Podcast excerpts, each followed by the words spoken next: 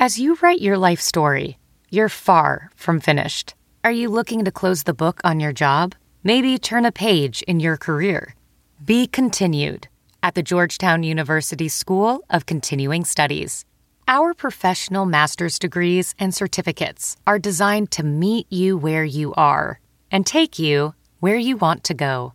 At Georgetown SCS, the learning never stops, and neither do you. Write your next chapter. Be continued at scs.georgetown.edu slash podcast.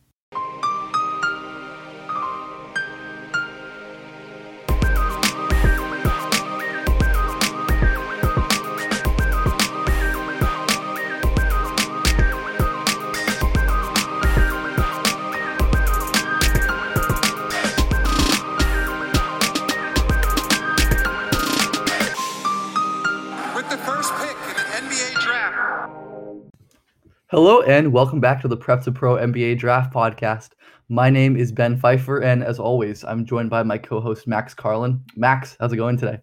I'm doing well, Ben. How are you? I'm doing pretty well, and uh, we have um, our token host PD back on at this point. Uh, so, PD, how's it going? It's going well. Thank you guys for having me. Of course. So today we're gonna we're gonna talk about um, just disappointing freshmen from this year. Um, there were a bunch of them. It was not an inspiring year of college basketball. Um, I think the probably most logical place to start would be um, the two Duke like wing forward types who I don't know featured probably pretty prominently in a lot of draft Twitter lotteries. Um, Wendell Moore less so in the mainstream, but Matthew Hurt I think was pretty widely like a top twenty ish guy, uh, and both were were top thirty or so RSCI guys. Um, and so um, I mean, very very different players, like pretty pretty much like complete opposites. Whereas Wendell Moore was is I think the youngest player in the class. Matthew Hurt pretty old. Wendell Moore a very physically overwhelming uh, wing forward player. Matthew Hurt very skilled and intelligent, but uh, strikingly physically underdeveloped. Um, so I guess before we we go into uh, you know what they were like at Duke, PD, do you want to tell us a little bit about what you thought of? Uh, let's go with Wendell Moore, I guess, uh, pre-college. There is no shortage of action going on with our partners over at betonline.ag. The sports world is slowly making its way back with the NBA announcing its return in late July. But right now, UFC, boxing, NASCAR, and international soccer have all resumed play, and BetOnline has the best odds slash lines for their best upcoming games and matches. Need more? BetOnline has simulated NFL, NBA, and UFC happening live every day for our devout gamblers to check out. BetOnline also offers hundreds of live casino games, poker tournaments, and the best props in the business. Visit betonline.ag on your computer or mobile device and join now to receive your welcome bonus. BetOnline.ag, your online wagering experts. Pre-college, Wendell Moore was probably the upside bet. Um, there are people who had him as like a top ten pick um, with production at Duke and with uh, fitting into a system that has historically done well to big wings, um, using that youth and his pretty monstrous wingspan uh, to really project forward. Um, the movement skills were a pretty obvious concern, as was the creation ability. Um, but I think going into the year, there were a lot of people extremely excited to get him in the um, into a, a big time system and play a big time role. With Hurt, um, there was never a question of if he was going to produce. It was just how much that production would mean for what he gives back on defense. And I think the year kind of played out to some degree for both of them. Moore's youth uh, didn't translate in terms of uh, exponential value, and Hurt's defense was a problem enough that Duke only played him half the time. Yeah, I think there are interesting lessons to be taken from both of them. Um, I think with Moore, there was a lot of uh, irresponsible, maybe projection going on with him or unfair. Um, where he, you know, he had things like pretty solid decision making, uh, very, very impressive physically. Like he is a, a strong, uh, well built player while being really, really young. Um, and he was uh, obviously like a total outlo- outlier free throw guy for uh, a player that size. I forget exactly what the numbers are, but on a pretty good sample, I think like around 85%, which is really unusual for a a six seven player at that uh, at that age. Um, but there was a lot of taking that foundation and projecting him as a star sort of prospect, which was never the appeal to me. And granted, I was I was fooled by Wendell Moore and had him way too high. But the appeal to me was kind of that he has a real chance to be this complementary wing who is real pretty pretty valuable on on defense. And then you know I I bought him at the very least as a spot up guy and a closeout attacker uh, and a, a, guy who could you know finish through contact then after that and and make solid decisions attacking closeouts. And there's a lot of value in that when you're just like a, a good wing who takes nothing away. But I think taking that to the extension of you know this guy this guy has genuine star upside was probably where people went a bit too far. Yeah, I think the the free throw the free throw point is important because I mean Wendell Moore was still a, a, very good free throw shooter at Duke despite low volume. I think he was on eighty percent on like sixty attempts, and AAU stats has him at eighty six percent on one hundred and fourteen attempts uh, in his last summer playing EYBL, which um, AAU stats is I'm pretty sure is missing games, so that number is incomplete, but still um, a pretty significant sample and a very like Max said, like especially for that age and and size, being that good of a free throw shooter is really rare. But in terms of like actual you know shooting on the floor, he, he didn't really show much. I mean, again, besides not really being able to create for his own shot with you know just a really poor handle, which was terrible in in high school, probably a little bit better at Duke, but still not great and no burst to, to really get get to open spots. Um, he was never that great as a pull up shooter, and he didn't really shoot this year at Duke either. I mean, he took less than 23s on the whole, um, and that's really concerning for his overall shooting projection, as we talked about um, plenty on this podcast. The the importance of things like volume and versatility as as a shooter. And I don't believe he took a lot of long twos anyway no, either. He didn't. Twenty-seven no. percent of his shots were two-point jumpers, and he shot thirty-one percent of them on them. Yeah, and I yeah. think they were even for long twos. They were actually they were pretty assisted, around forty percent assisted. Uh, yeah. So he, these were not self-created long twos. Uh, you know, yeah, it, only it, thirteen makes. Yeah, not, not great for his shooting projection. And, and again, I mean, he's I, I, mean i'm not like i don't have like the the greatest feel on his passing. Uh, i didn't think it was great at duke. Um again like a function of not being able to get to spots really at all and having no gravity on offense. Uh, and yeah i mean just concerns about what he does uh going forward because I mean, his youth, um, as we talked about before this, before the before we started recording, his youth was as an asset, but he's getting older, and if he doesn't put anything together as as he ages, that that youth becomes less and less important. And especially with the Duke's roster construction next season, bringing in so many talented freshmen, um, I think there's a real chance that he gets squeezed out of the rotation if he can't, you know, really make a step forward and and provide consistent impact on at least one end of the floor. Because I mean, there were games and there were moments where he was, you know, he, he was able to physically overwhelm uh, college opponents and you know get to the rim and, and, and draw fouls. And that was one thing he did well. He did draw fouls well this year, I believe. Um, yeah, yeah, and then and then defensively, you know, just being in the right spots. But and and like PD said, the the movement is definitely an issue. But yeah, I'm I'm not so sure he's able to really stay in the rotation next year. And if that's the case, then it gets even murkier for his prospects as you know a future NBA guy. Yeah, I think he did this year improve a little bit as a handler because in, in high school it was really bad. Like he couldn't dribble at all, and it's not. It wasn't like an Okoro level improvement where he was like, you know, actually fooling guys with his handle. But it, I think it was a little less bad. Uh, that said, I mean he was still terrified to shoot and couldn't finish at all. Um, but the point of of Duke's, uh, you know, incoming roster next year I think is really important. Uh, we we've uh, talked about it a little bit in the past. I think maybe in one of the mailbags that yeah. they've got a weird group next year. Um, so they've got a bunch of forwards coming in to join Hurt and Moore, who are both returning. And of those guys, Jalen Johnson is pretty much a non-shooter.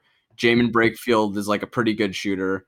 Um, and then they've got um, Jeremy Roach as a guard, who's like pretty much a non-shooter. Steward, who's really good uh, as a shooter, and then uh, what a couple bigs also who are, who are not big time yeah. shooters.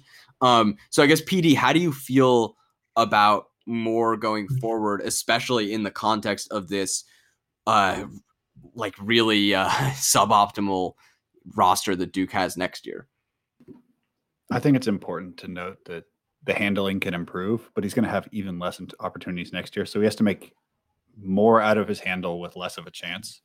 And with younger guys, they just need the chance to make mistakes, and there isn't really a certainty that that's going to happen. And the freshmen they're bringing in are much older freshmen. I think Brakefield is almost a full year older than him, if, if I have that correct. Yeah, Br- Brakefield is I th- is pretty solidly older than Wendell Moore. Yeah, he's he's he's very old for the class, and Moore again was was the youngest player in the class. And so we're in a situation where everyone that they've brought in has a singular skill, except for Wendell Moore, whose best skill might just be that he has a really high upside. Um, so you know, with how Duke has built its rotations, if you can't bring exactly what K wants, you fall off. And this is sort of going to be a make or break summer for him, his skill development. Where if he doesn't get the thing that makes K play him, like there's a really solid chance he could be back for a junior year. Yeah, and I think that. Oh no, Ben, go ahead.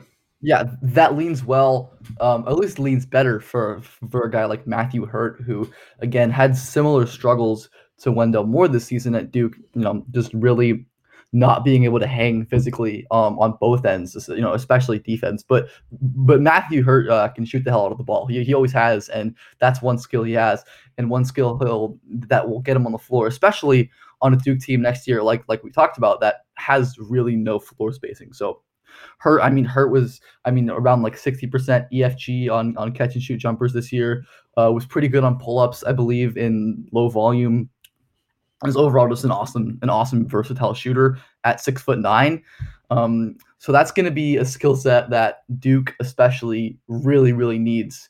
And even if Hurt is taking away other like it, it's taking away the things with you know poor with um, worse defense than they could have got out of somebody else um, or just less less creation or, or less rebounding or, or, whatever that that shooting is really necessary. And even if you know he's not playing great he's to have to see the floor which is to allow him to you know have more reps and, and be able to improve and make mistakes because his leash is to be longer um, because he's to shoot and Duke just needs that shooting. Yeah I mean I was pretty disappointed to see both of them return to be honest less so for Hurt because um I like like you said I think he does have a a clear way. Like Duke, I think is just straight up going to need his shooting next year. Uh, yeah. Whereas Wendell Moore really could f- see himself possibly fall out of out of the rotation with all the forward talent that they have.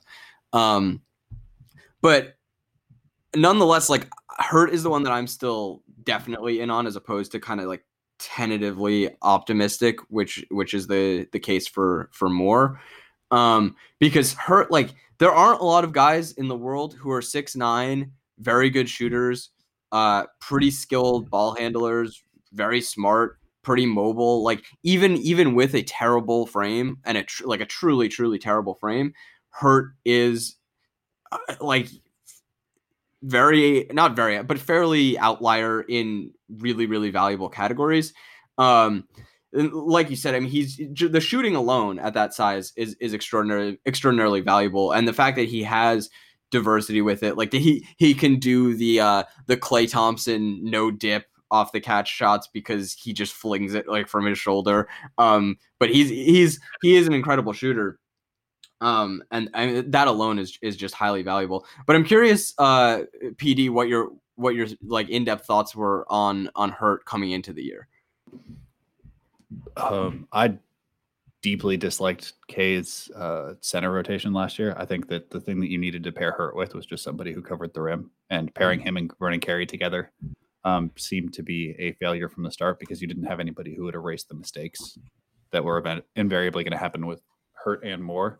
Uh, just some quick stats uh, from Hurt. He was 96 percentile on post ups, 92nd percentile against half court man, 92nd percentile on all jump shots, 91st on on three point jump shots and 90th percentile on unguarded jumpers. He played 50.5% of Duke's minutes. It's yeah, it's mind bending. It's mind bending and it's mind bending because like any coach in America would have uh, put a shot blocker. I mean, the the one that's going to haunt Matthew Hurt's bank account for some time is that he didn't go to Kansas to play with Doke. Yeah, because that would have been the easiest thing in the entire world, and uh, that would have been huge that, for Kansas too. And that, yeah, and it would have fit perfectly with their roster. And I think Kansas, up until a very late point, thought that they had this in the bag. Um, and with with Hurt, he's going to play. Um, there's still going to be weird lineups, um, and there's almost no way to build a normal looking lineup with the the the group that Duke has. Um, because if you put like more passing next to Hurt, like with Coleman, then you have to play Johnson at the two, and then you can't get Roach and Steward on the court at the same time. Like there's it's going to be an insane puzzle box, um, and one that I'm excited to watch in a somewhat perverse way. um, but it's going to be one of those things where, like, on night by night basis, you're going to see a different team, um, and maybe even by a half by half basis. Because, like, looking at some of these splits from Duke last year, which had a not great but a little bit more clear roster situation, in my opinion. Like, there's still times where I'm like, why is Matthew Hurt not playing in this particular game? It can't be that difficult to scheme around things. Um, so yeah, I think that he's guaranteed to play. I think that his effectiveness might be a little bit weird just just based on some of these extremely strange fits that K has selected around him. Do you guys yeah. think that there's um that there are any like larger lessons to be learned from either of these guys? Because the one that that like pops out to me with Hurt is definitely accounting for something like a lack of functional strength. Where this year at Duke, he just I mean he just got bullied so badly. And I mean, it, was obviously always going to be a problem, but at lower levels, he was uh, like, I think notably a, a, lot larger than everyone else and just being six nine and like legitimately very skilled as a shooter, as a handler and shot maker is is really overwhelming when you're playing against that level of competition. But I, I mean, I think I think it was something that I had noted preseason even that's just like, yeah, I, I have some some reservations about Hurt as a shot creator because you know, you can no longer overwhelm with size when you're six nine and like I don't know 195 or whatever he is. Uh, but I mean, do you guys have have like major takeaways from that, or do you think that um, you know these guys are are not necessarily isolated cases, but you're not making you know like large scale takeaways from these? Yes, my biggest takeaway from both Hurt and Moore is that uh, analysts overestimate the discomfort level that coaches are willing to deal with on the floor. That like the first time that Hurt gets blown by, it's like maybe we'll take him out, and the second time that there's just an awful looking defensive possession, he's going to get yanked, and that we tend to think like, oh, he's a five star, oh, there's such a clear offensive value, but like looking, uh, like a seventh grade game at times It's just something that high major coaches are not willing to to roll with, even if there is long term benefits for it. Do you think that's more of a college thing, or do you think that applies as well to uh, the NBA, for example? I think that there's more trade off in the NBA. Like, I think that because teams are a little more set, there are things that coaches just allow to happen. Like D'Antoni just has things that he's gonna let occur, um, and temperament, you know, mileage varies. But in college specifically, like I just think that there's such a uh, a high level placed on competence and like this idea of maturity that when things look a little bit wonky or you know like juvenile coaches will just snap out of it and say no because this kind of makes me like vividly picture how sec teams started to cover isaac okoro as as conference play progressed where they just completely ignored him as a shooter and just used that defender to sort of gum up things off the ball and it i mean it, it's definitely worrisome for a prospect like that where i think we've we've discussed in pretty good depth that you need you need to handle him in a very specific way. And if coaches are made uncomfortable by that, that's pretty concerning because Isaac Okoro is is not a guy that you can just throw out there and expect things to function normally. Um, so if that if that's a problem that you think persists across various levels, that would be very concerning to me for for someone like Okoro. Um, in addition to to of course like Hurt. Um, but yeah, I think I think it's, it's a it's definitely a worthwhile point. Um, and it makes sense. Oh, no, go ahead, Ben. Yeah, I mean, it makes sense at least at least at the college level that these coaches would, have, especially like the big blue blood kind of coaches, would have less investment in the development really of their of their specifically like their five star guys who they expect to be one and done. Um, and you know, like playing through Matthew Hurt's mistakes um, is definitely going to be beneficial for Hurt long term, but it doesn't really benefit Duke if they expect him to leave after one year and don't expect to reap any of the benefits from that. So that makes sense. And I think, um, you know, it, it just makes just gives me more interest, especially relating this to you know the NBA, whether you know coaches are more or less likely to allow guys to play through mistakes, and that obviously is going to vary by team and you know vary by situation. But you know, hoping to see more expansion within things like the G League to have like a more designated environment for players to get reps and, and, and rookies specifically to get reps and and make mistakes because like even the good rookies like rookies aren't like good generally i mean and that's like a different thing from other sports i think specifically the nfl where like a lot of rookies come in and are like the best players on their teams or some of them and, and the nba it just doesn't really happen. So you know yeah i mean hopefully there's more of an avenue for these guys to you know make mistakes and develop because like, like especially for guys like Okoro or, or guys like Hurt who just aren't physically good enough to to to really hang. And if they don't have a chance to you know if their body's lagging behind then that means their their their actual skill development will as well if they're not able to you know make play play actual basketball and and make improvements in games yeah i would i would agree with that um, nfl idea i would say that um, in any sport where there's an isolation event, like you know a pitcher swinging or a pitcher throwing the ball, batter can hit it. Like those allow youth to make more impact because there isn't the expectation of well-rounded uh, application. So I think the easiest comparison is like international soccer, where 17 year olds can like do good in really small moments, but when you expect them to have these overarching organizational uh, impacts, it's just not going to happen. Um, the lesser their job, the better. Um, and I think you're going to see a lot of that carry over as we look at the G League and uh, we look at these younger players across the stratum. Before yeah. we um before we move on to the the next uh, disappointing freshman, I want to like uh, add a segment that we hadn't planned for, but I'm gonna I'm gonna make you guys I'm gonna put you guys on the spot. Uh, are after their dis- disappointing freshman seasons, are you buying or selling Wendell Moore and Matthew Hurt? Uh, I guess we'll start with Ben. We'll give PD some extra time.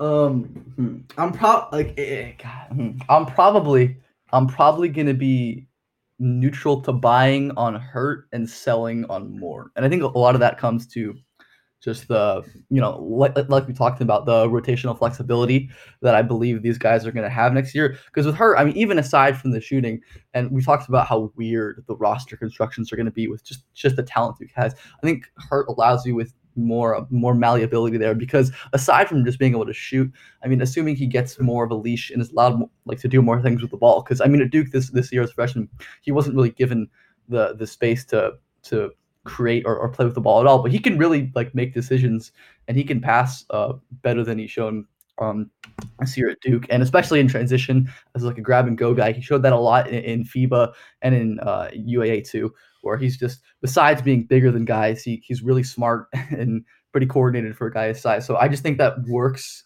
better. You know, trying to you know help. You know, he, he, he has the passing and, and the shooting potentially and the decision making acumen to make to potentially cover for weaknesses of some of the freshmen and maximize them. Or I mean, we keep talking about more of just skepticism that he's really going to get in rotation. And I wanted to make one Moore point uh, before we moved on to aside from this, you know, uh, another takeaway from this, and that relates to more for me, and that's really to buy less into like isolated indicators and look Moore at like the full package.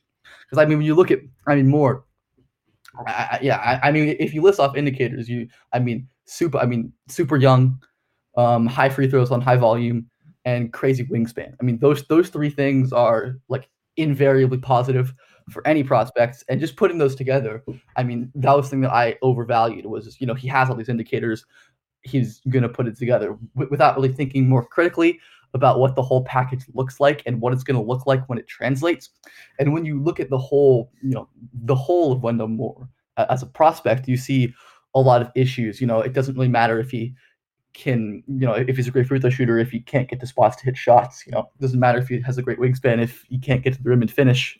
Um, so I think just looking more, I, I, don't know, I don't know if holistically is the word, but it's uh, again, I mean, just being more complete in, in analysis and not taking these indicators at, at really as face value and, and, looking deeper into a player. But yeah, I mean, back to yeah, I, I guess like buying buying Hurt, selling Moore is, is what I'd go with. PD, I would I would buy Moore or buy Hurt um, just because he he does the thing that everybody swore up and down that he would do. Um, there's never been a doubt from like you know, from age 15 on that Matthew Hurt would shoot the hell out of the ball with a high release point. Uh, and as he gets further along uh, up the, the basketball ladder, there's going to be more fives who can cover up his weaknesses and more need for spacing. Um, I would have to sell my very large amount of stock in Moore unless he can transfer to like Houston or something. um, get him to Kelvin ASAP. Um, then I would. I think that your point about um, disparate uh, tools is is really valuable because it doesn't matter how many indicators there are if there's not a larger plan for them to get reps it doesn't work like i think that Moore is indicative of that point because he did not get the opportunity to really overexpose himself to the game and while practice reps are valuable like he needs to make mistakes to see what he can do and really explore the studio space um, and as we're going to get to when we talk about some of the Kentucky guys. Like if you are a younger player who does not have a extremely specific skill, getting to a place where they will let you rock out is so important. Yeah, I I'm with you guys. I'm buying Hurt pretty big time for next year just because I think they're gonna need him. Like they're going to need that shooting with uh, the roster that they have, and just generally, I I mean I think we've we've kind of beaten this to death. That what Hurt has is a really valuable skill set, even if he is a pretty flawed player. Um, Moore I'm selling in the short term. Like I, I kind of think that he'll he'll stay at school, but maybe transfer after next year. In which case, maybe long term, I'm still kind of tentatively in, just because he does he has a really good body, and you know there just aren't that many guys uh, at that size with with um you know those physical tools. Uh, and then you know, there's the the touch indicators are still there to you know to some extent, but yeah, for not for next year, I'm I'm certainly not buying him. Uh, so I, I, would think probably it'll be maybe maybe a disappointing sophomore in addition to a disappointing freshman. Um, should we move on now to Tre Mann, the Florida point guard? Sure. So uh, Tre Mann was a guy who had fans in draft Twitter and had skeptics I was among the fans. Not sure about you guys, but the whole appeal with Tre Mann, uh, small guard, not a great decision maker, but a ridiculous pull up shooter with crazy range and really, really good change of direction. So he could really set up ball screens. Um, he could, with that threat of the pull up, leverage that to then, uh, you know, get into the defense just because he could sharply change direction and absolutely lose people. But I mean, just a, a small guard who's not a very good decision maker, uh, not like an overwhelming athlete aside from the the change of direction stuff. That doesn't leave you with a lot of margin for error, and there are just so many guys at lower levels who are exactly like that. Um, and Tre Mann really, really struggled at uh, at Florida. He didn't shoot particularly well. The decision making was very bad uh, he just on the whole wasn't very good. Um, so PD, were you a were you a Tre Mann believer coming into the year or a skeptic? I think I was a lot more skeptical than the people on draft Twitter. Um, the Florida context really scared me um, because I, when I saw uh, Tre in high school, he it was very much like a, a Norman, Oklahoma Trae Young situation where like he he got all the shots. He got to do what he wanted to. And the adjustment from that to like sometimes playing off ball or having 10 straight possessions where you don't touch it, like that's a really different way of processing the game. And if the jumper is not going, uh, then it gets even harder. Um, and I think that we saw a lot of that. Like he struggled to generate offense when he didn't have the ball in his hands. He's undersized. The finishing's not great, and he uh, struggled to get to the free throw line. So I think that if you know Nembhard wasn't there or uh, the offense was run a little bit differently or you know different priorities were put in place, I would have bought the context more.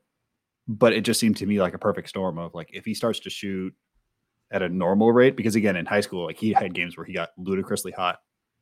Um, if that normalizes to you know a level that might be worse, or you know if the lifting doesn't really take to him, um, then he could be in trouble, and that's sort of what we saw play out this year. And then you get the defense issues out on top of that.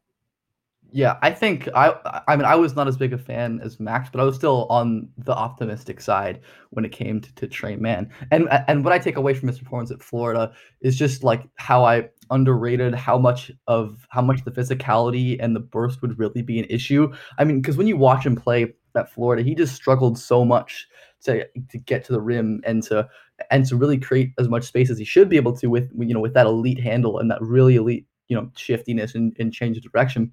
I mean, this season at Florida, only 17% of his shots came at the rim, and he shot 48% on those. And it was just so evident with you know he had not not nearly enough burst to, to get into the defense consistently, not strong enough to draw fouls, not explosive enough to to jump and finish. And I I just think again like similarly to Hurt, though different, you just I I should have been more wary of that lack of physicality on both ends because I mean there were still good moments um, with Tre Mann. There were certain games, I think like the the last Georgia game off, off the top of my head, he had like quite a few good you know change of direction moments, creating for threes, and I think generally he was like like, like I didn't hate the activity when it came to his defense um, off the ball, but he was just too too small and, and not athletic enough to, to really make a difference.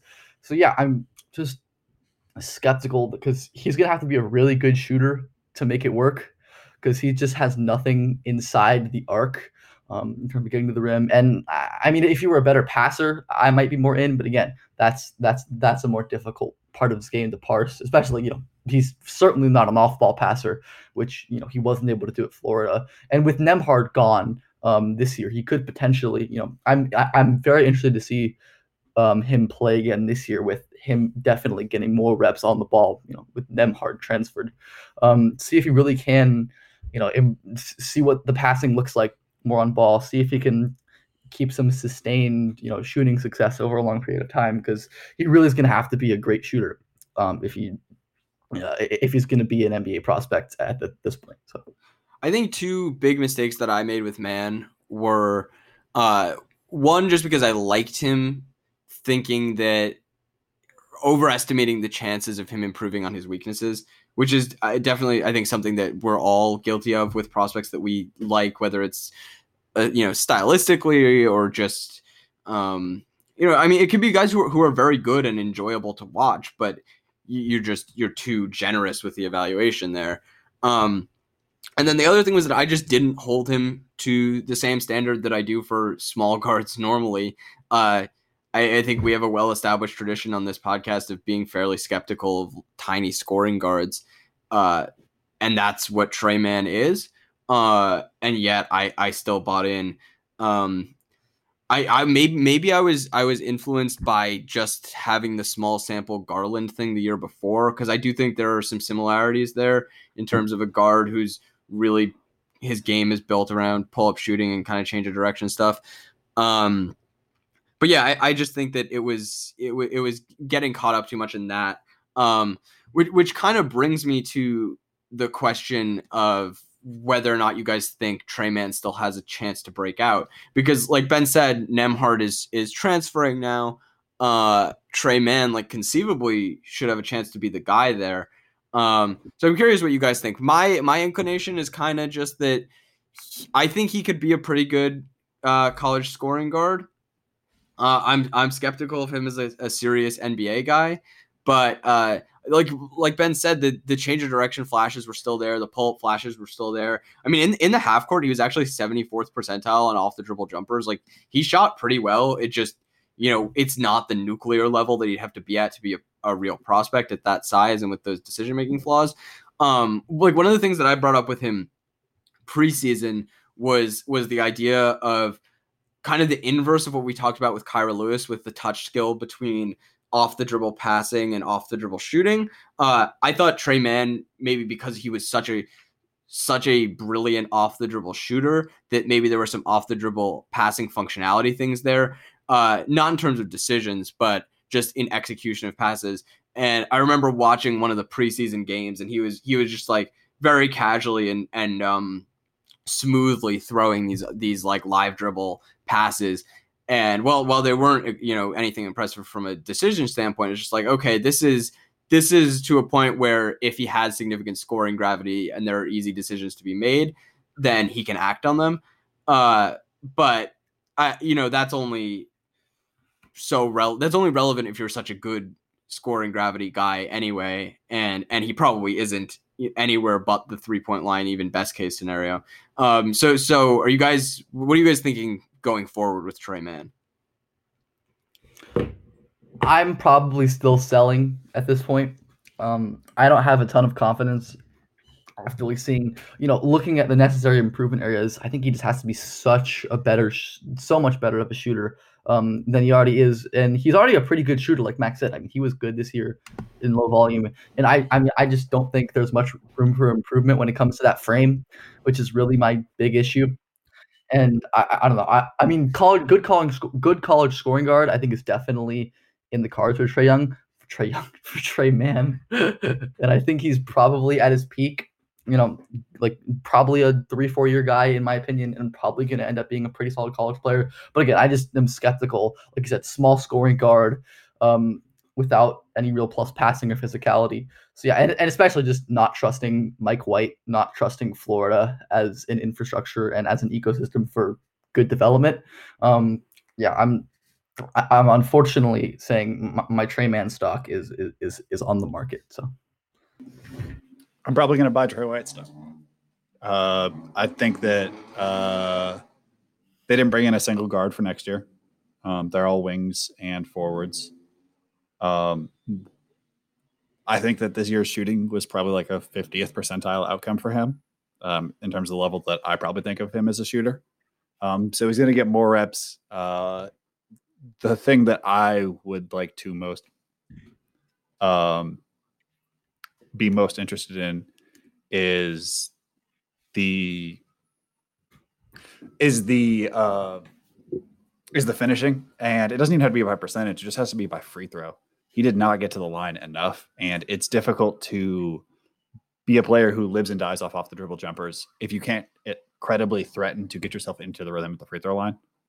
Um, so he's going to have an opportunity next year to put up uh, some pretty heavy numbers because I don't really feel great about the rest of the creation burden. Um, you know, you have shooters with Rushdev and uh, Niles Lane I think that there's an opportunity for him to rise into the second round um, for just having a nuts creation season, and for guys who can get that hot, I think he's good for uh, a couple games where you look back and say, "Oh, I, I see the freshman version that I really, or the high school version that I really bought into, not the freshman version that really scared me." There is no shortage of action going on with our partners over at betonline.ag. The sports world is slowly making its way back with the NBA announcing its return in late in July. But right now, UFC, boxing, NASCAR, and international soccer have all resumed play, and BetOnline has the best odds slash lines for their best upcoming games and matches. Need more? BetOnline has simulated NFL, NBA, and UFC happening live every day for our devout gamblers to check out. BetOnline also offers hundreds of live casino games, poker tournaments, and the best props in the business. Visit betonline.ag on your computer or mobile device and join now to receive your welcome bonus. betonline.ag, your online wagering experts. Oh no! Those are the screams I used to make when I would cut myself shaving before I knew about Manscaped. Thank you, Manscaped, for turning my loud shrieks into multiple peaks. Men, start taking notes because Manscaped accidents are finally a thing of the past. The Manscaped Lawnmower 3.0 has been beautifully, beautifully designed to reduce those painful nicks and tugs. This is their third generation trimmer featuring advanced skin safe technology so you keep your bad boys nice and smooth. When I tell you this is premium, I mean premium. The battery will last up to 90 minutes so you can take a longer shave. The water resistant technology allows you to shave in the shower too. One of the coolest features is the LED light, which illuminates grooming areas for closer and more precise trimming. Get 20% off and free shipping with the code armchair at manscaped.com. That's 20% off with free shipping at manscaped.com and use code armchair. Your balls will thank you. So I know you guys weren't huge fans, but another guy who I liked coming into the year was Tre Mann's uh, AAU teammate on uh, E1T1, um, CJ Walker, who who went to Oregon last year uh, didn't play much, wasn't very good, and transferred to what was it UCF? Yeah. Yeah. yeah. Um, so the appeal of Walker to me was that with UNT when he kind of like played like a big uh, and was a pretty good interior defender. He was at 2.4 uh, blocks a game on uh, on AAU stats. They have him at a, at a nine percent block rate, uh, and he was really good at that. And then meanwhile, with his with his um, high school team, and these games these games were pretty hard to find and they were were not numerous and they were not good quality they were like the the handheld parent on the sideline situation um but with, with his high school Love team those. he did he did a lot more like perimeter creation and he had he had some flashes as a handler and as a passer. Uh, and I bought into the combination of those two things in this guy who's who's like six seven and a pretty good athlete, uh, who also just ha- had like a very very good motor. Um, the the reason that I think that I I fell for CJ Walker when I shouldn't have was that I bought into perimeter flashes with him, and I think that's an especially bad thing to do because I'm so aware of how perimeter flashes get big men uh, overrated at that level. So like with Wiseman, that was obviously a big problem. That you know every once in a while he would handle in the open court, and it still wouldn't look very good, but he would do it, and he would take really really bad turnarounds. Um, and that got him, you know, ranked as number one in addition to being, uh, you know, a seven one uh, gargantuan human being. Um, but yeah, I think falling for perimeter flashes with Walker while being so cognizant of that being a problem with big men in in uh, ranking at that age was not good. Um, and especially with a guy who's six seven, like you don't have you don't have the margin for error that Wiseman does. Like you actually need to be a perimeter player. You can't just be a, a six seven big man and be in like a real NBA prospect, it, it, barring like super outlier Draymond Green types. Um, but yeah, I think I think that buying into perimeter flashes for a guy whose game had to be centered on the perimeter was was really bad process. Uh, and like there were still, I think, defensive flashes from Walker this year, but I, I'm I'm certainly not buying him as an NBA prospect anymore. Uh, I guess I'm curious, mildly curious to see what he turns into at UCF. Uh, but yeah, that was that was not a good miss by me. Yeah, I think um well one I'm maybe fortunate I, I didn't I, I didn't end up catching his like high school games because I was never aware of those flashes. I think you know it's something that our friend Mike Gribanov talks a lot about. Um and it's like how much value to place in these like not prep level high school games. Cause I mean if like if uh like a legitimate prospect doesn't look very, very good against lower level high school competition, like that's a big issue because it's just so low level. Um, obviously when you're when you're talking about schools like like Montverde and IMG and, and Patrick School, it and, should and, just be noted with Walker that he was a good AAU player. Like it, this yeah. is not a situation where where he just dominated a lower level of like like Oscar Tshiebwe, like dominated I think pretty low level of high school basketball and then played uh UA I think. So he wasn't even playing EYBL and he was very very good in that but he was um, good yeah but but I, I'm just saying that like uh yeah. Walker Walker played EYBL and was was good in that too. Yeah I'm just but again as as more of like a big man type. Yeah I'm just using to make the point yeah. that again skeptical of guys who are like outlierly dominant or even like just not dominant, like especially guys who are not super dominant and are considered to be prospects, especially if they're like really really toolsy or athletic at these lower levels. Um, that's that's like a massive massive red flag for me, and you know I think that's that's an important teaching point. But yeah, I mean I just wasn't really see it with Walker I, I, again in Oregon. I, I mean there was there were some interesting flashes of, of like rim protection because he is a really good athlete and he plays really hard well, so, that'll get him on the floor in, in college probably all four years. Uh, I mean, I see him being a contributor at this level, but again, just doesn't really do anything on offense. Like there's like the odd like random like movement shooting three flash or like close out attacking flash, but again, like it's very clear he can't dribble. He doesn't really have any feel um, at the college level. Yeah, I mean, again, like, like at UCF, uh, I, I mean, I get, get mildly curious to see um, because like I mean he's definitely more likely to crack the rotation at UCF than at Oregon. So yeah, because Oregon has already a lot of six seven big men who can't shoot. yeah, and they and they have like actual big men. Shoot, like yeah, I the the perimeter flashes thing is big though. Like I I I needed to be more consistent on that. I mean, not even more consistent. Needed to be like harder on that with a with a wing type guy or like a wing forward type guy because you know it's that's your whole offensive game as opposed to a big man where that's just added value. Yeah, with with this like intermediate size uh, hyper athlete like like Walker is uh, with you know feel issues, it's really important that they go to a developmental situation where the athleticism can be leveraged and the feel can be gradually worked on. Um, and the Oregon situation just wasn't that. Um, it's difficult for anyone to develop feel in low minutes or um, in low exposure, especially when they're not immediately playing downhill. And I just felt like Walker was put in no situation to really succeed. um, if he didn't, you know, become a great shooter uh, overnight or over the summer. And um, again, if you are a prospect who is require requires specific situations to succeed, you need to go to a place where those situations are met, and that's why UCF is encouraging.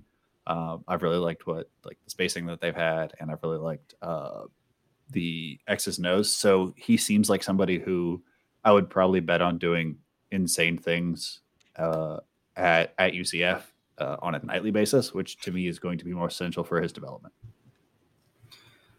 Yeah. Uh, should we move on to a very, very different player now in Isaiah Mobley, the uh, USC big man, older brother of. Uh, I don't. He's not still. I don't think the number one recruit in the high school class of 2020, but among the top recruits, Evan Mobley. Uh, they'll be playing together next year at USC. Um, so I, I I don't know what you guys uh, thought of Mobley coming into the year. I liked him, but uh, PD, you want to give your your pre college Mobley take? I was really high on Evan Mobley, or I was really uh, high on Isaiah. Uh, sorry. Yeah. Um, there was a lot of Jontay Porter, and my Mhm. uh, I was looking to the Jontay Porter colored glasses, um, just seeing somebody who was super high feel uh, with Compton Magic when they would roll out the two Mobleys plus Onyeka. There'd be a lot of ball handling for him, and I thought the ball handling plus shooting flashes were going to be enough to uh, force him into these like high post jumpers a lot and force him into uh, a modern usage, even if USC didn't tilt that way.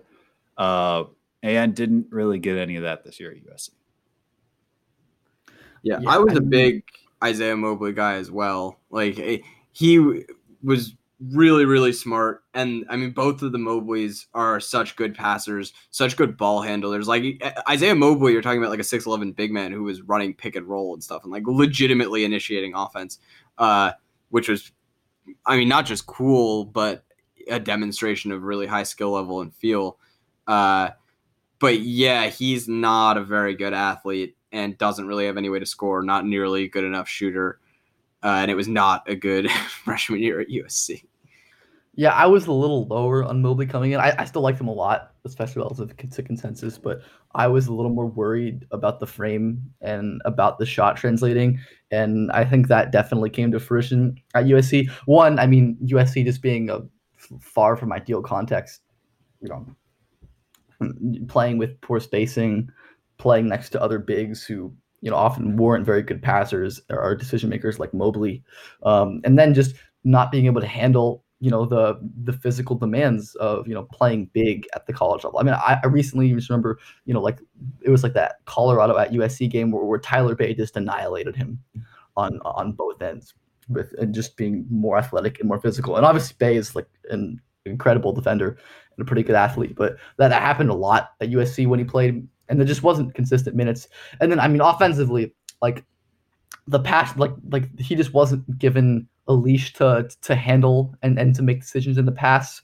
And he wasn't and the scoring was pretty miserable. I mean uh, we were talking about this before. His true shooting against top 50 and his true shooting against at, at all competitions were, were miserable. I don't have the numbers in front of me but somebody here might um yeah th- those were those were really bad. Um i'm at least excited to get more get at least one more full season of Evan and, and Isaiah playing together next season when Isaiah goes to USC because those two have some really really fun chemistry uh, when they're on the floor together. So like that'll be fun. I have Yeah, the true I- shooting in front of me. Yeah, Uh, I think it is Um, 50.9 for all and 36.5 against top 50. not ideal. Um, I'm I'm excited for the reunion because Isaiah during his senior year and Evan during his junior year at Rancho Christian was like the best show in high school basketball. Um, but yeah, I, I think one of the things to point out with Isaiah for sure is age. That he was already old, but then uh, what once USC published uh, like birth dates for their for their roster, it turned out that he was a year older, I think, than everyone thought. So he'll be 21 in September as a sophomore, which is super super old. Um, and just I mean, he was able to overcome physical deficiencies at lower levels and profited off of certain physical uh, advantages, yeah. like namely, you know, it's just size uh, and length. Yeah, I mean, and he he uses uh, his length well, or at least did at lower levels. Um, but yeah, just it kind of ties into me with like the whole Grant Williams and Xavier Tillman thing that you do need you do need some way to score. Uh, and I think that's that's abundantly clear when you look at like I remember talking about this last year in reference to like Thibault, I think it was, um, where like guys who are not scorers in the NBA still are pretty accomplished in larger roles at lower levels. So even if you look at someone like Draymond Green, like Draymond was a 16 point a game guy on 54 true shooting as a senior at Michigan State. Like that's not a dominant scorer by any means, but that is a guy who has some sort of some baseline level of skills and athleticism and and like finishing ability that he can do stuff on offense. Whereas when you're Isaiah Mobley, who's like you know, 6'11 and can't really jump and is not nearly a good enough shooter, like you don't really have any way to score. And even if you're not going to be an offensive hub, like you do need to be able to do something on the offensive end. Uh, and I think that so when you're starting at a level as low as high school or AAU, like you need to be quite a good offensive player, and then in college you need to at the very least be pretty solid. And and Mobley is not that right now.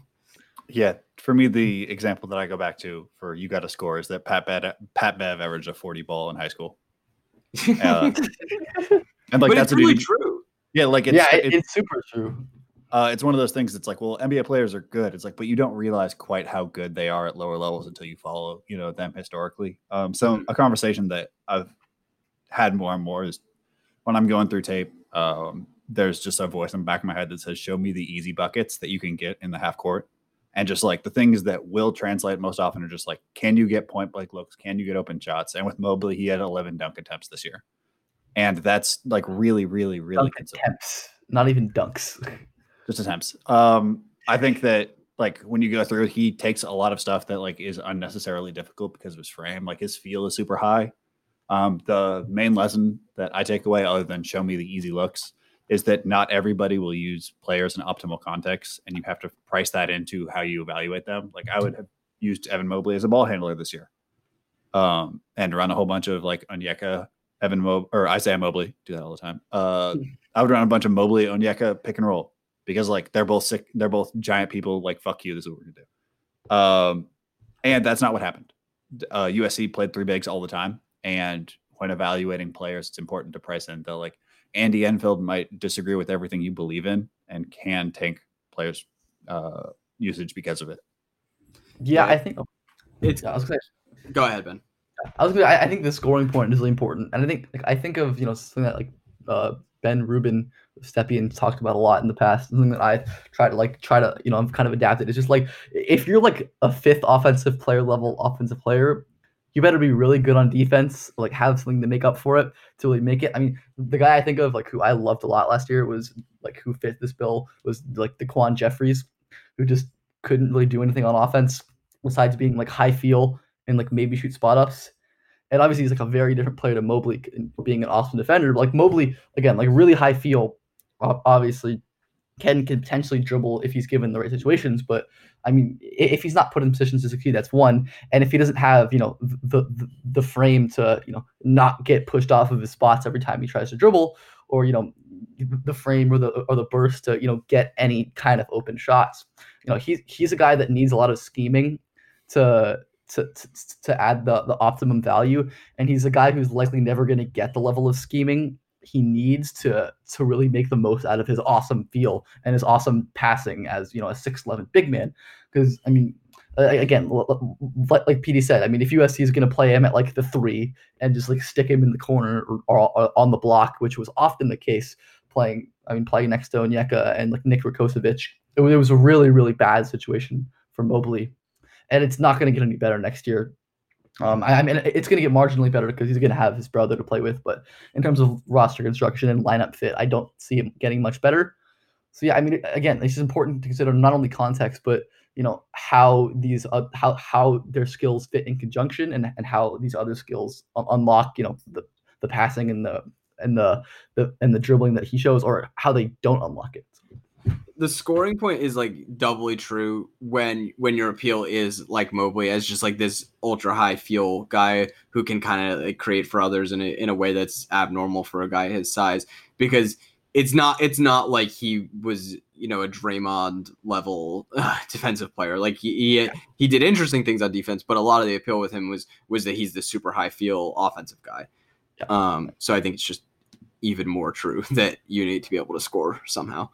Yeah, and I think just, uh, I mean, as we've kind of seen, um, I think like an overarching theme with a lot of the guys we talked about, and some of them, and guys we're going to keep talking about, is just like that frame is so important. Like Hurt, Tre Mann, um, now Mobley. Is just like having functional strength is so incredibly valuable, even at the college level.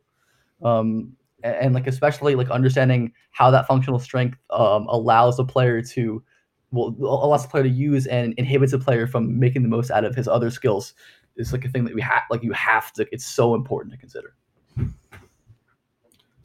Should we move on now to the kentucky wing forwards uh, khalil whitney and Keion brooks sure. Um, so Khalil Whitney, um, both these guys were pretty highly ranked um, in RSCI. Whitney, I think, higher than Brooks last year. And you know, Whitney kind of broke out on the EYBL circuit last year as you know this impressive athletic score. But the issue with him has always been just a, atrociously low field. I think AAU stats has him at about a 0.45 assist to turnover ratio, and I think that might even be generous. I mean, the like the passing and, and the general court awareness was so so bad. I mean, I, I I mean he couldn't run a pick and roll and handle a trap without throwing the ball away. Um, didn't make any sort of advanced passes, and, and while he was a good athlete, certainly, and you know could shoot. I mean, his shot was unbroken.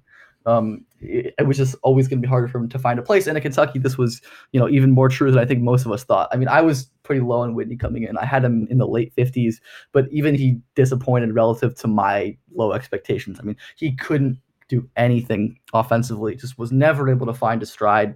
Um, was never able to, you know, th- th- that crippling field was evident anytime he touched the ball. Defensively, I didn't think he was that horrible because, again, like he's pretty big and he's athletic and he can move fairly well. But again, like he's not a four, um, and he's just like lacks so much feel on that end uh, to make it work. And again, I mean, he was just so poor at Kentucky that he ended up, you know, not even finishing the season with the team. Um, so yeah, Whitney was really really rough um, at this year at Kentucky and pretty much disappointed everyone's expectations. So why don't we get PD's take on Whitney, you know, pre-college?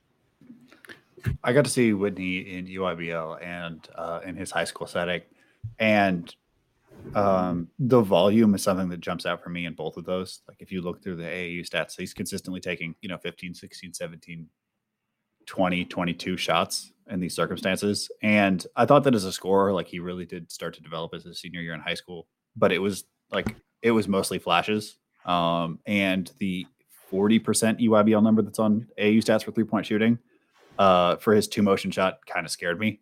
Um, I obviously you don't want to take people when they're hot, and it, it felt like uh, a lot of Whitney's uh, shooting was unsustainable, especially because how much it was off the dribble. And in high school, that wasn't just as much of that. Um, effort based guys are always difficult to grade out when they're in smaller roles uh, because there's just no guarantee that they get to get the same shots the, and that there's no guarantee that they'll take give the same effort. Um, that was a thing that you heard a little bit out of Kentucky was that like you know Whitney had uh, his mind elsewhere at times. Um, and I don't know. I think he was overranked a little bit, but he also went to a place, Kentucky, very similar to Duke, where if you don't have a skill that you can hang your hat on and produce in the moments that you're given. Um, Wenyen Gabriel talked about this pretty publicly with Jaden McDaniels. That like if you can't do a thing the moment you step on the court, uh, you kind of got to go back to the lab and figure it out because Kentucky is a place for production. Yeah, I think that it's it's worth pointing out with Whitney that he was highly regarded. Like he was, I think in the mainstream, like ESPN Athletic was that's firmly lottery, possibly even top ten for both of them. Uh, but he was a very highly regarded player, and that I do not think uh, aligned with what he did in high school because I mean he was not good. Uh, yeah, he was 11th in RSCI. Yeah, there were. I mean, the decision making, frankly, was just catastrophic with him. Not to mention that like the creation was totally fraudulent because like he couldn't dribble. Like he would he would anytime he tried to like create for himself, would like dribble off his own feet and like th- like just throw to throw the ball to the other team. Like he was pretty horrendous, and I I bought in a little bit uh based on just at a certain point a guy with a non-broken shot and very plus athleticism at six seven I thought was worth something, but that was sort of in the late like fringe first area, not in the lottery. Uh, but my my kind of takeaway from that is that this is the flip side of the thing that I've said with Pat Williams about if you're, you know, wing big wing sized and just not bad while being very young, that's super valuable. Like that's something worth betting on. But if you're actively bad, which I think was the case with Whitney, then it like that rule is out the door. Like you can't you can't be actively destructive with um you know tendencies and uh skills i guess or lack of skills that are actively harmful to a team like where you have built up these bad habits and and um and bad tendencies like that i think is not an appealing uh you know prospect whereas with with williams simply like not being bad while being that size and age is is worthwhile. Um but yeah i mean it's just it's i think whitney's a classic example of don't buy tools that have little uh you know basketball impact. Uh buy you know buy functional basketball traits. Don't buy leaping ability or uh you know a, a good body if if the actual basketball traits are not good. I don't have a historical recruiting um table active i remember whitney being a pretty late riser in the process um so i think that he kind of went from see if I have it here. I think he went from like a guy in the 50s and 60s into the. Yeah, he wasn't ranked uh, in March of 2018. Then he was 80s, 32, 20, and then by signing day he was top 10. So this is somebody who had like always had the tools, and it started to click together at a at a high school level much later. And for there's kind of two pathways I've experienced from that. Either those like that continues as a like it clicks for them in college. The tools that they have in high school, like firmly the reads that they're making are the same, or they're just a little bit slower to process the game, and that feel will sort of replicate itself in college, where late bloomers will have a second late blooming process as they adjust those reads that may have worked in high school as a senior to not working again as a freshman. So that's always something that you should keep an eye on is the historical recruiting rating ranking. Not that RSCI is perfect. Again, Desmond Bane was not ranked. Devin Vassell was a two star. Like it's not to say that it's perfect, but the development arc and recruitment arcs are important for these prospects, especially these prospects in the six eight to six eight six six to six eight range, because when it clicks, it can really really click. Yeah, should we talk now a little bit about Keion Brooks, his Kentucky teammate, um, a, di- a different player, but flawed in, similarly in many ways. Uh, PD, you want to give your uh, pre-college Keion Brooks take? Yeah, um, I thought Brooks was a long term guy. Um, Lalu tends to turn out uh, fundamentally solid um, wings who may take a little more time to get used to a system like Kentucky's. And I just, I didn't really understand the one and done philosophy for him. He just seemed for me more of a guy who was a two or a three year player who didn't have something that would immediately put him on the floor. Um, where were you guys at with him? Yeah, I mean, I pretty much came away for a similar conclusion. I think on my earliest board, I ended up with him in like the 70s. Because um, I mean, yeah, like, like Brooks is at his core just like an energy guy, um, like an energy kind of rebounding kind of wing with like a fine shot. I mean, again, like the shot was nothing special, but it was. good. I don't have the numbers in front of me, but I, I remember them being fine enough. Um, like again, nothing really worth writing home about. And yeah, I just not no bankable skill on offense. Uh, n- not really able to dribble or, or self create or, or, pass or or be or, or, finish at a high level. Uh, just someone who is going to come in and like give you energy and motor off the bench. Um, you know, play solid positional defense. Um, and that's kind of what he did uh, for Kentucky this year in a fairly small sample. But yeah, I mean, definitely in, in agreement there that he's not someone who I ever thought was going to be a one and done type. Um, kind of met my expectations, I would say, or was fairly close to them at Kentucky. Um, if if disappointed a little bit. Yeah, I, I had Brooks in the 70s or something as well on my initial board. Um, he was kind of like Whitney to me, not as catastrophic of a decision maker, but still pretty bad. Uh, but less from an athletic tools uh, standpoint. And I, I don't remember how I felt about his shot in comparison to Whitney, but I, I was not particularly high on Brooks's shot even. Um, honestly, he probably exceeded my expectations at Kentucky because he carved out a real role. Uh, and I kind of thought it would be the other way around that Brooks was going to be the one that would entirely flame out and Whitney would kind of carve out a minor role. Um, so I was I was mildly surprised, but I mean, long term, I'm still completely out on both of these guys. Uh, I I would imagine you guys feel similarly, but is is I mean, does anyone even want to make the case for being in on either of these guys long term? I mean, Whitney is like entering the draft at this, yeah. at this point, probably, right? I, I, like I don't even yeah, know what's gonna happen with him. Yeah, because I mean, so he like left he left Kentucky midway through the year, right? And had initially it seemed like he was going to transfer, and then he just overseas pro league, or yeah, and then yeah. he just declared for the draft. Yeah, I mean, maybe like you chuck him in the G League as like a wing with tools, and like you know send him to Toronto and like pray that they can squeeze ben, something. Ben, wants, ben wants to send all of the like bad but kind of athletic guys to Toronto, and they're Isn't what happens. That's what happens anyway. Well, no, I think they, I think they generally shoot for guys who are like no, good but yeah. athletic. Yeah, yeah, I guess, but you know, there's I not think, really a historical way forward. Like there's uh, with like the decision making that I had with Whitney is like if you drop out, you need to have a plan immediately. Like no matter what, you have to do do it boldly. And you just didn't hear from him for like a month. You know, yeah. then videos pop up of him working really out. Much about Whitney at this point. I mean, I, I, the last we heard from was like in April-ish when the original deadline for the draft was, was hitting, and then the news came out that he was going to enter his name in the draft, and we have heard nothing. Um, so what, from Whitney, I believe. If, so imagine a world where both of you two are advising Kahlil Whitney. Like, what what is the what is it that you would tell him to get back onto radars? Because like I've struggled with this for two months. It's like I don't exactly know what you're supposed to do in his situation. So I think that currently, I think ESPN actually still has him ranked in like the 80s. Um, maybe that's changed, but I think last I checked, they still had him ranked.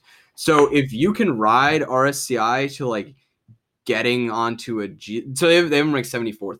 If you can ride that RSCI into a spot on a G League team, I would go for it. Like just get in the get in the building with a G League team and try to get an NBA team invested in you. Like at the end of the day, he is six seven with a I think non broken shot is a fair way to put it, and like good run jump athleticism.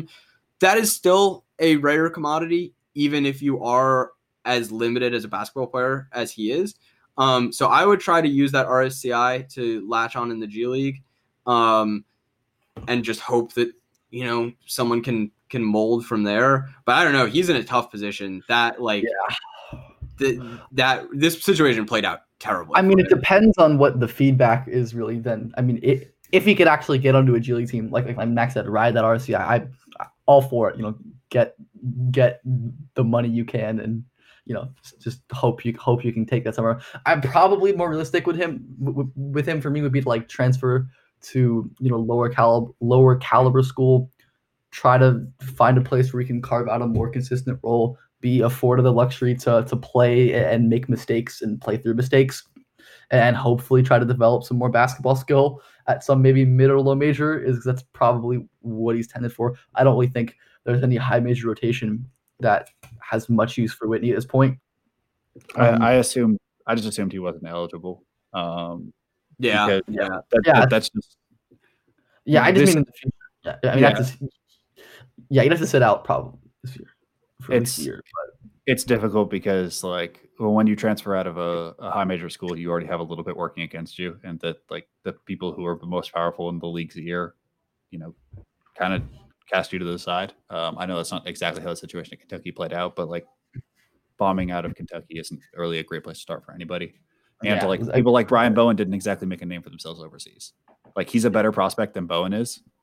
Um, but yeah, and Bowen still can, found his way. I mean, into the Pacers yeah. organization and right. and and landed a two way. So yeah, I mean, the G League is probably the best bet for him. Um, I would also probably try to get like if you can get him into like Spanish B, that would also probably be interesting because they're probably gonna use him as a as a straight four. Um, you know, for for guys like him, there's he hasn't had as much experience in his NBA role, um, you know, or what his NBA role projects to be. So getting there as soon as possible is uh is an interesting one. I just I I feel for Kahlil Whitney just because like you know we've all been in situations where you get things don't go according to plan, and maybe one of the more interesting long term like how does this play out situations of this draft. Yeah, I think that going to Spanish B is a lot to ask of a 19 year old who is just a top 11 RSCI guy.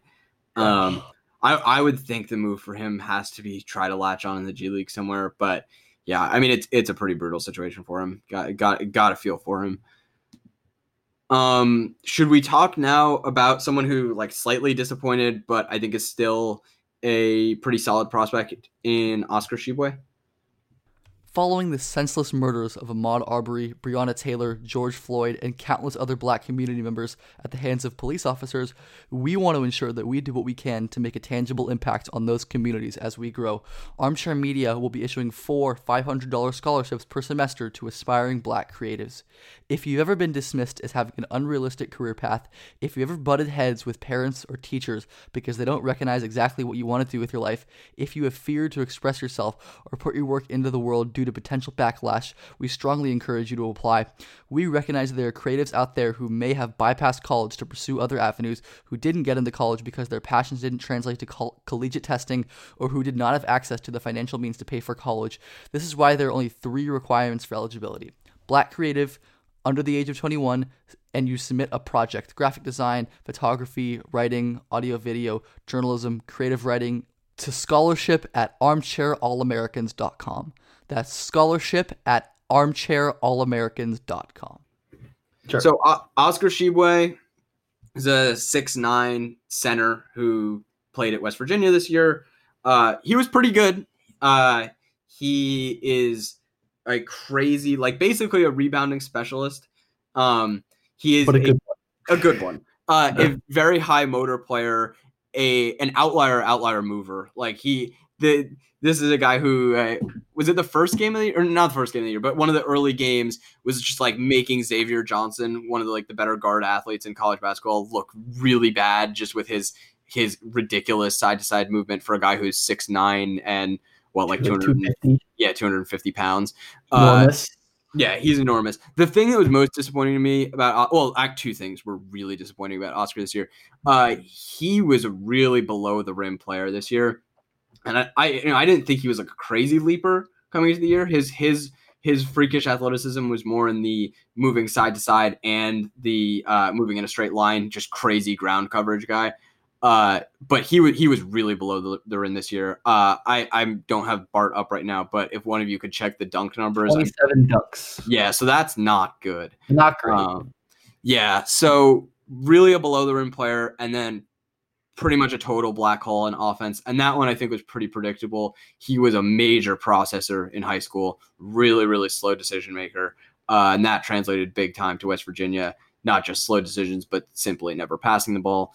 Um, nonetheless, as a rotation big man who can move really well and still has like legit center, uh, I don't want to say size because he is a little small height wise, but length and strength. Physically, um, you think he can hold up with some Yeah, he can hold up with fives and is a really, really, really good mover. Uh, so in that sense, still fairly interesting. I think like he wasn't a crazy stock guy this year, but was still a pretty good defensive player. Um, he had some some pretty impressive uh, like off ball team defense moments where he was just like shutting off multiple things on one possession, and and it, the ground coverage is is really good. Uh, but definitely disappointed. Is very old. Um, you know, it, like like Ben had mentioned earlier, he's he's one of those guys who um, kind of was dominating at a, at a, or I guess I mentioned this, not Ben, but was dominating at a low level of high school competition. Uh, I think his UA stuff was kind of hard to find as well. Um, I think he yeah, played Adidas. uh, oh, sorry, Adidas. Um, PD, what was what was your take on on Oscar coming into the year? Um, yeah, I think that he's disappointing because if you view him through the lens of being older and being a draft Twitter person, um, where you know the straight line speed, the, some of these like really fun tools that he had. He kind of had to blow everything out of the water this year. That was sort of the pathway for him to get drafted. Otherwise, he gets less interesting every single year. Um, Pre college, um, I thought that there was a case for him to be better than Isaiah Stewart for sort yeah. of the same role. Certainly. Uh, and I think, he, yeah. And you know, he he of the I nuked James Wiseman in a couple practices that got people hyped. He this isn't mentioned as much, but the third day or the the after they came back, uh, I think it was a, like uh, an All American thing. Like Wiseman gave Tshiebwe the breaks, and uh, that's sort of been the biggest difficulty for me with Tshiebwe is that he doesn't punish like the the people who aren't built like him quite enough. Like, he doesn't put skinny dudes all the way in the rim and doesn't make them get them all the way off the floor, uh, which is certainly a possibility. Like we don't talk about skinny centers getting played off the floor just for not being in the weight room enough. I think, and I thought that that was going to be something that happened a lot this year. Was that you know you just put Tshiebwe in there and people under 200 pounds just aren't admitted to the club, and I didn't feel like that happened enough to offset his other difficulties. Yeah, and I don't think I mean I don't think West Virginia is the best spot as like a crazy great spot for Oscar. I mean defensively, you know, it helps. Um, and you like Max said, he was pretty good defensively. You know, being able to use that mobility um, as just a versatile defender, you know, with his crazy size. And yeah, I mean, not crazy stocks, but still like a five ish block percentage, which again. Ben, are you saying that you don't like the pairing with Derek Culver? It's it's not my favorite. Um, I like the fit better my, next year. Yeah, exactly. Yeah, as do I. Um, again, glad to see that. But Culver, you know, I Culver is not a good pairing with with Oscar. They played a lot of minutes together. Um, a lot of Oscar like the four kind of, and that's really just not uh, an optimal role for him in, in any capacity. Um, like with like more space to be used as a roller, even though like again, like like I think he has more vertical ability than he showed this year. Um, and again, just being such an outlier mover, being able to get up and down the floor. I mean, in the get up and down the floor in the half court really quickly and, and move around in space. Um, spacing will be important for him. I mean, as it is for every prospect, but I think important for for Oscar. And then not really having a lot of high level passes around him. I mean, we all love Deuce McBride, but Deuce McBride has his issues as a passer, and West Virginia really doesn't have any like high level creators on that team. I mean, they never really do. That's just not their thing. Um, and, and again, Oscar struggles for that as as being a guy who, I mean, unlike the some of the Giannis stuff he did in high school, um, is not going to be anyone who's like able to dribble or create. Even though I mean, I, I think he probably can like dribble a little more than he showed because I mean, like beyond like the low levelized competition in like the Adidas tape that I see, like there, there were some like genuine handling flashes in the open floor and in the half court. Again, gotta be care be careful with these flashes. But I think that's something he could potentially do if given the opportunity. But yeah, it's just like I, I like it, it, it hurts me to be skeptical uh, about Oscar going forward because I'm such I love him so much and like he's such a fun prospect. I really do believe in his skill set. But I, I, just the fit at West Virginia is, is, is not something that, that lended well this year. And it, like like PD said, I think it's gonna be better next year without Culver. Um, and you know, uh, hopefully Deuce, Deuce McBride can you know make improvements and like and Isaiah Cottrell is good coming in. Um, so yeah, I mean, again, someone who I'm, I'm hopeful, like off, like hopeful, like pessimistically kind of um, about, but I'm hopeful that he, you know, he ends up improving next year. So. Yeah, Cottrell yeah. is my second favorite uh, Huntington prep guy uh, last year. I mean, I'm, I've never, I've, I've never been interested in Brakefield even a little bit, but I think that Cottrell and uh, and Oscar is interesting. Uh, Max, you want to get to the what we learned or what we can take away from this? Um, what? Uh, if, I mean, if you have something, I didn't have anything in mind actually. So if you have something in mind, uh, go ahead with it. Yeah, it's that um, how much I think a big thing for I for Oscar was like looking at his uh, his AAU translation and like the amount to which the uh, non synergy stats are like jacked up is is something I really really didn't take away enough. I don't think that I listened to like the people who do data mining for the the big uh, scouting services seriously enough, and then like in the year since, really listening to like their concerns about how unclean the data is. Like his numbers are ones that I feel like if we went back to some of his most eye popping things, maybe a touch lower, and you know not having those numbers clean also means that it's hard to get a a really firm grasp on how watered down the bottom half of each sneaker circuit is. So some of those games, if you can get you know uh, a ranking among among the teams and then sort of graded from there, I think that Oscar definitely murdered uh, the bottom section more than I was willing to admit at the time. Yeah, and for me, it's just you know that and you know a, a reinforcement of of being careful with these prospects who are kind of black holes because that's one of the just the most difficult you know aspects of a player's game to overcome. I mean, just like the, the list of you know all-time draft busts is is littered with these low assist to turnover ratio, no feel guys. And obviously, Oscar, I mean, is not is is a very good for different reasons, but just just have to be really good to make up for like a total inability to move the ball or create for yourself, or or, or move the ball, make decisions, create for others. Um, yeah, yeah, I mean, just make just that you know that that's really important to, to look at.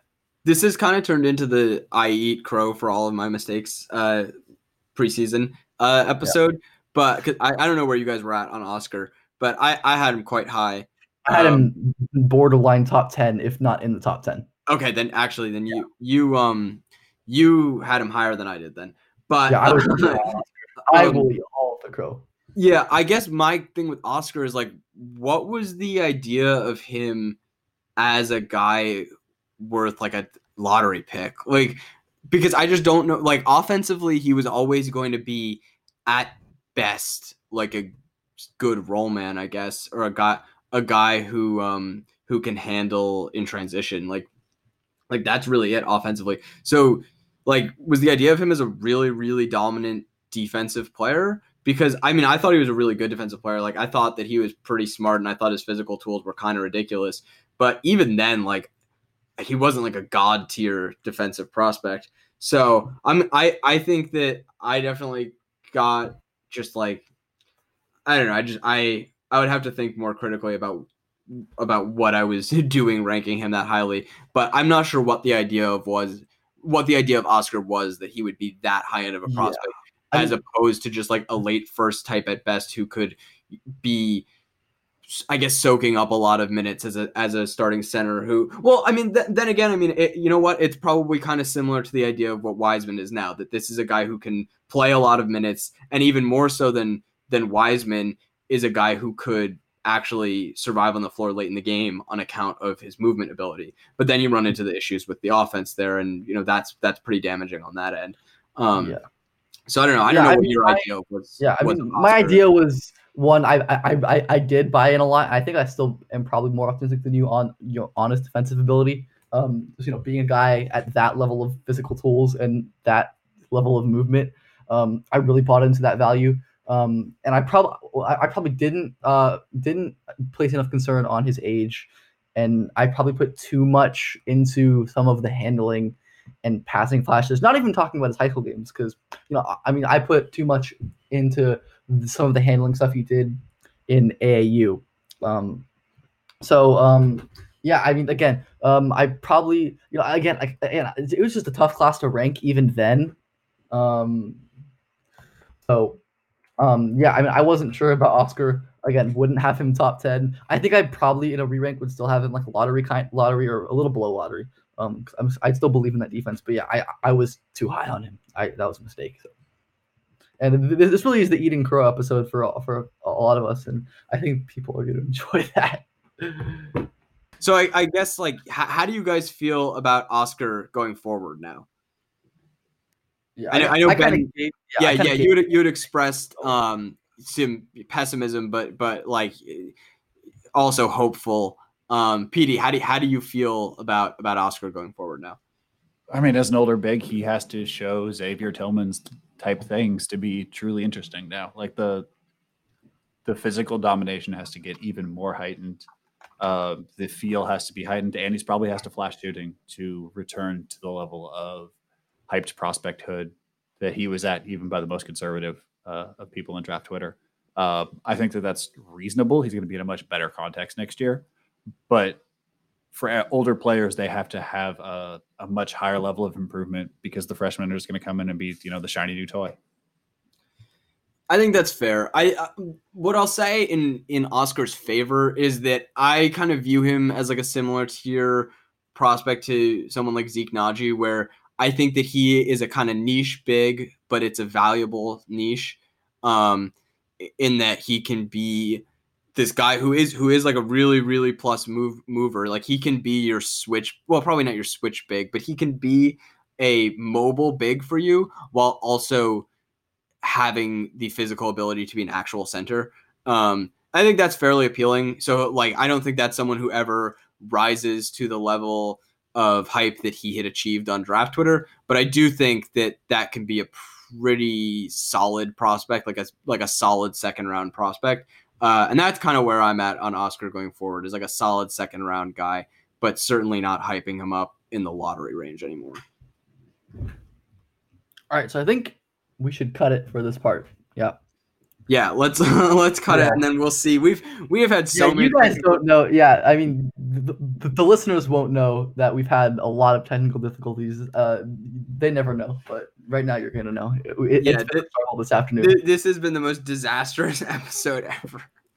so it, thank God for Squadcast, the, the program we use to record. This yeah, and if, if the stages. content is is good in spite of it, I mean, bo- bonus points for us. But if not, great on a great on a curve. It's not our fault. it's so, not yeah. my fault. I, I, had none of the technical difficulties. Okay, yeah, it, it's not say. my fault that the East Coast has been hit by a monsoon and I have very unreliable Wi-Fi and power. I mean, it's kind of your fault you have a bad computer. I mean, that's not really. okay. Um, so let's let's outro this thing. Uh, thank you, thank you all so much for, for, for listening to this part. You can follow PD on Twitter um, at above the break three. Um, we all love his work. Recently did a Desmond Bane thing. Um, you should go read it. You should go read it. Um, follow follow the pod at prep number two pro pod. We are very close to 100 reviews on Apple Podcasts. Um, what are we like 93, 94? Uh, we're up to like 97, I think. Oh wow! So yeah, let's get us to 100. That would be sick. Um, those help a lot. Um, you can follow me on Twitter at Ben underscore Pfeiffer underscore. Follow Max at Max A Carlin. And that's going to be it for part one. So thank you for listening, and we'll see you later.